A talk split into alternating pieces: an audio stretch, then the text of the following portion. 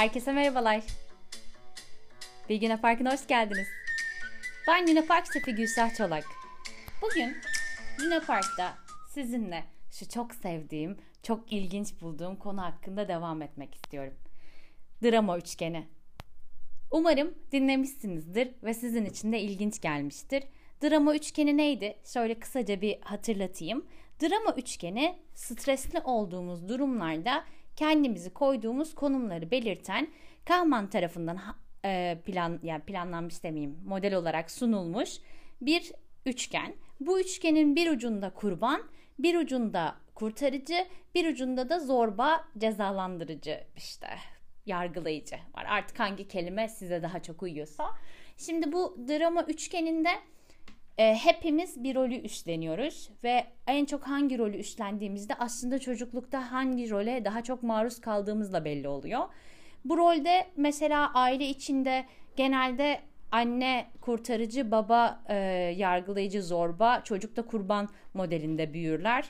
Ondan sonra bu kurban modeli ileride ya kurtarıcı olur ya zorba olur. Hani aldığı bilgilere ve verilere göre ya da hayatın ona getirdiklerine göre bu drama üçgeni sürer gider. Şimdi ben de Türkiye'ye geldim. Son 2 gündür Türkiye'deyim ve insanları, davranışları, kendi davranışlarımı, ailemin davranışlarını bu farkındalıkla incelemeye çalışıyorum. Şimdi bugün şundan bahsetmek istiyorum. Peki bu drama üçgeninden nasıl çıkılır? Şimdi bu drama üçgeninin önce farkında olmanız gerekiyor. Yani kim hangi rolü oynuyor ve siz hangi rolleri oynayan insanlar tarafından büyütüldünüz? Yani işte anneniz bir kurtarıcı mıydı, yoksa babanız bir kurtarıcı rolünde, anneniz mi daha çok cezalandırıcı ve yargılayıcıydı, ya da siz sürekli anne kurban rolündeydi ve çocukluğunuzdan beri sürekli kurtarıcı rolünü alıp anneyi kurtarmaya mı çalıştınız? Yani bu üçgende önce bunun farkında olmanız gerekiyor. Siz hangi rolle büyüdünüz ve aileniz hangi rolü oynadı ve hala bu rolü oynuyorlar mı? Ondan sonra bunun farkındalığını yakaladıktan sonra ikinci bir durum, karşıdakinin size stres yaratan bir durumda karşıdakinin hangi rolü oynadığı. Yani mesela şöyle bir şey oluyor. Kurban biriyle konuştuğunuz zaman şimdi kurban rolündeki kişi sürekli dışarıyı suçlar. Sürekli hayatında içsel odaklılık yoktur. O da sürekli dışarıdadır. Sürekli suçlayacak biri vardır. Hayat ona kötü davranmıştır. Herkes ona üzmüştür. Hayatı mahvolmuştur başkaları yüzünden. İşte hayatı perişan olmuştur. İşte hep bir dışarıdaki bir cezalandırıcı olduğunu size anlatır. Şimdi bunu da fark ettiğiniz zaman yani şu çok değişik bir şey oluyor. Ya kurban rolüne girdi deyip bir film gibi çıktığınızda işin içinden stres seviyeniz çok ilginç bir şekilde düşüyor. Ya da mesela biri aşırı öfkeli, bağırıyor, çağırıyor, yıkıyor, döküyor. Ona baktığınızda oynadığı rolün zorba olduğunu, güç uygulamak istediğini, bundan haz aldığını, hani onun buradan beslendiğini gördüğünüz zaman yani bir adım hayatınızda geri çıkmış oluyorsunuz. Ya da aynı şekilde bakın kurtarıcı da bu konuda çok önemli. Kurtarıcı kendinin size sürekli yardım ederek ona bağımlı olmanızı isteyen bir karakter olabiliyor. Ay ben sana yardım edeyim. Ay ben senin yerine yapayım. Ah canım benim. Ah kıyamam falan. Yani sizi aslında kurban rolüne koyup daha fazla onun gücün, o da şu güçten besleniyor. Ben yardım edebiliyorum. Ben sana istediğin şeyleri verebiliyorum. Ben de var, sende yok. Ben veriyorum gibi. Yani bu dediğim gibi bir öncekini de dinlerseniz eğer bu rollerde herkesin tatmin olduğu bir şey var. Bu cezalandırıcı kurbanda da şöyle bir şey var. Benim hiçbir sorumluluk almama gerek yok. Yani tembellik, onun da altında tembellik var. O yaptı, o etti, o gelmedi, o gitti. Aksanım da birazcık Alanya'ya kaydı. Böyle bir sonrakinde şöyle bir şey var bitmedi. Bunu internetten okudum, yine referanslara veririm. Orada da şundan bahsediyorlar. Kendinize bir zihinsel olarak sorumluluk alanı oluşturun. Şimdi bu bir alan olsun zihninizde ve bu alanda sorumlulukları sorgulayın. Yani mesela eğer sürekli sizden biri bir şey istiyorsa, bu bir şeyi isterken de bunu 3 modelden biriyle yapıyorsa, işte kurban gibi işte benim hiç şeyim yok, şuyum yok, buyum yok, acındırma yapıyorsa ya da işte yardımsever gibi o ne istiyor ona bakarak sizden bir şey istiyor ama yine de şey kullanıyor, ben sana sonra yardım ederim, ben şunu yaparım, ben bunu yaparım gibi ya da size öfkeyle, panikle size yapacaksın, edeceksin zorbalık yapıyorsa, şimdi bu alanda, bu başlamadan önce bu stres seviyesi, şunu sormanız gerekiyor: bu benim işim mi? Yani yazılan yazıda Sevim Çöloğlu yazmış, şundan bahsediyor: siz eğer "bu benim işim mi" sorusunun sorumluluk sahibini bulup bunu sorumluluğuna bırakırsanız, aslında bu üçgenden bir nebze çıkmış olursunuz. Yani varsayalım işte biri size işte rica ediyor, ya lütfen benim için şunu yapar mısın, bak ben yapamıyorum, işte şu oldu, bu oldu, şu oldu, yine dışarıyı suçluyor, kurban mesela. Orada şunu sormanız gerekiyor: bu benim işim mi? Bu benim sorumluluğum mu? Başkalarına sorumluluk vererek kendinizi sınırlarla kendinizi korumanız ve çembere girmemenizden, yani çember demeyeyim, üçgene girmemenizden bahsediyor. Umarım bu bilgiler size ışık olur. Hepinize iyi günler ve iyi pazarlar dilerim.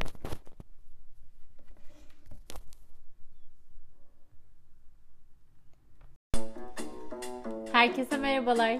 Bilgine Park'ına hoş geldiniz. Ben Luna Park şefi Gülşah Çolak.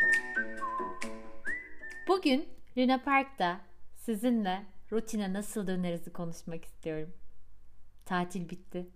2 haftadır oradan buraya, buradan oraya koşturduğum tatil bitti ve gitti. Herkesin bayram tatili de bu süreçte bitti.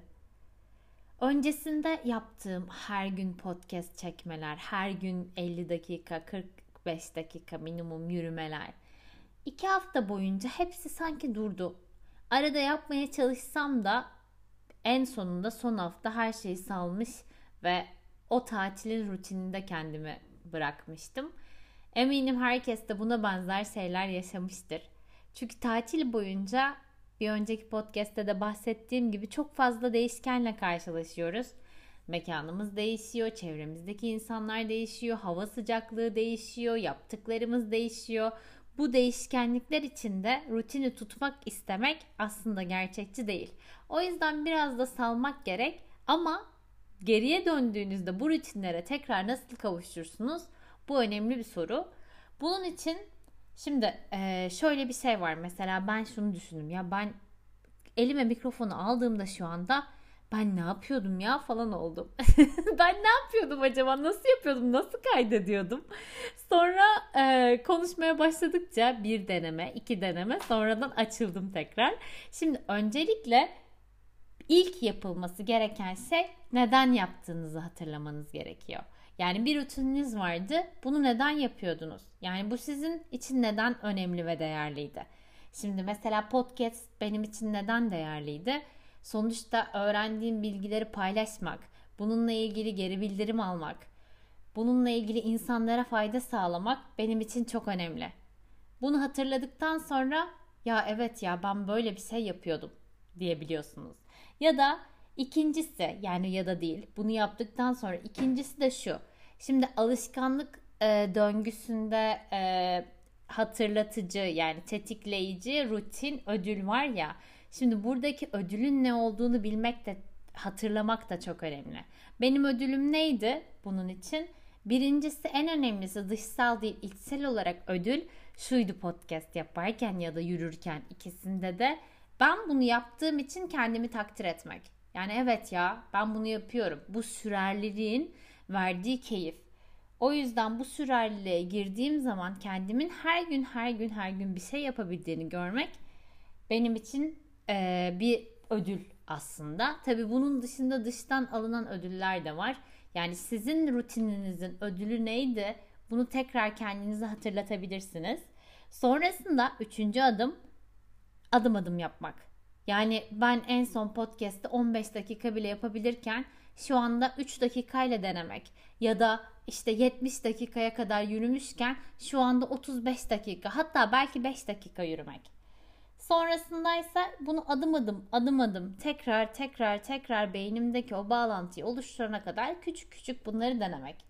Bir sonrasıysa artık zaten bunun kendimize gelmiş olmamız beklenir. Yani umuyorum kendimize geliriz bir sonraki adımda. Sonrasındaki adımda zaten bunu artık her gün yapmak. Yani yapabildiğimiz düzeyde koparmamak, zinciri koparmamak. Şimdi şöyle bir toparlamam gerekiyorsa yürüyüş üstünden gideyim. Birincisi, neden yaptığımı hatırlamalıyım. Bu benim için neden önemliydi? Birincisi, yürüyüş için diyorum, sağlıklı olmak için, temiz hava almak için, birlikte yürüdüğüm insanlara sorumluluğum için önemli. Bu birincisi, neden önemli. İkincisi, bunun benim için ödülü neydi? Ödülü, kendimi daha enerjik hissediyorum. Temiz hava aldığım için daha çok ayılıyorum sabah yürüdüğümde mesela. Ondan sonra yürüyüşte düşüncelerimi topladığım için daha efektif çalışabiliyorum. Bunlar benim için ödülü. Üçüncüsü, dediğim gibi adım adım yapmak. 10 dakika işte normalde 70 dakika yürüyorsam 10 dakika yürümek. Buna da başladım zaten. Dün tekrar yürüyüşe geri döndüm. Sonrasında ise bunu her gün yavaş yavaş yapabildiğin kadar, ama hep yapmak. Şu anda yapıyorum. Denemeye devam. Umarım siz de rutininizde çok kolay dönersiniz ve tekrar ödülünüze kavuşursunuz. Hepinize iyi akşamlar dilerim. Burada artık akşam. Hayatınız ne fark olsun.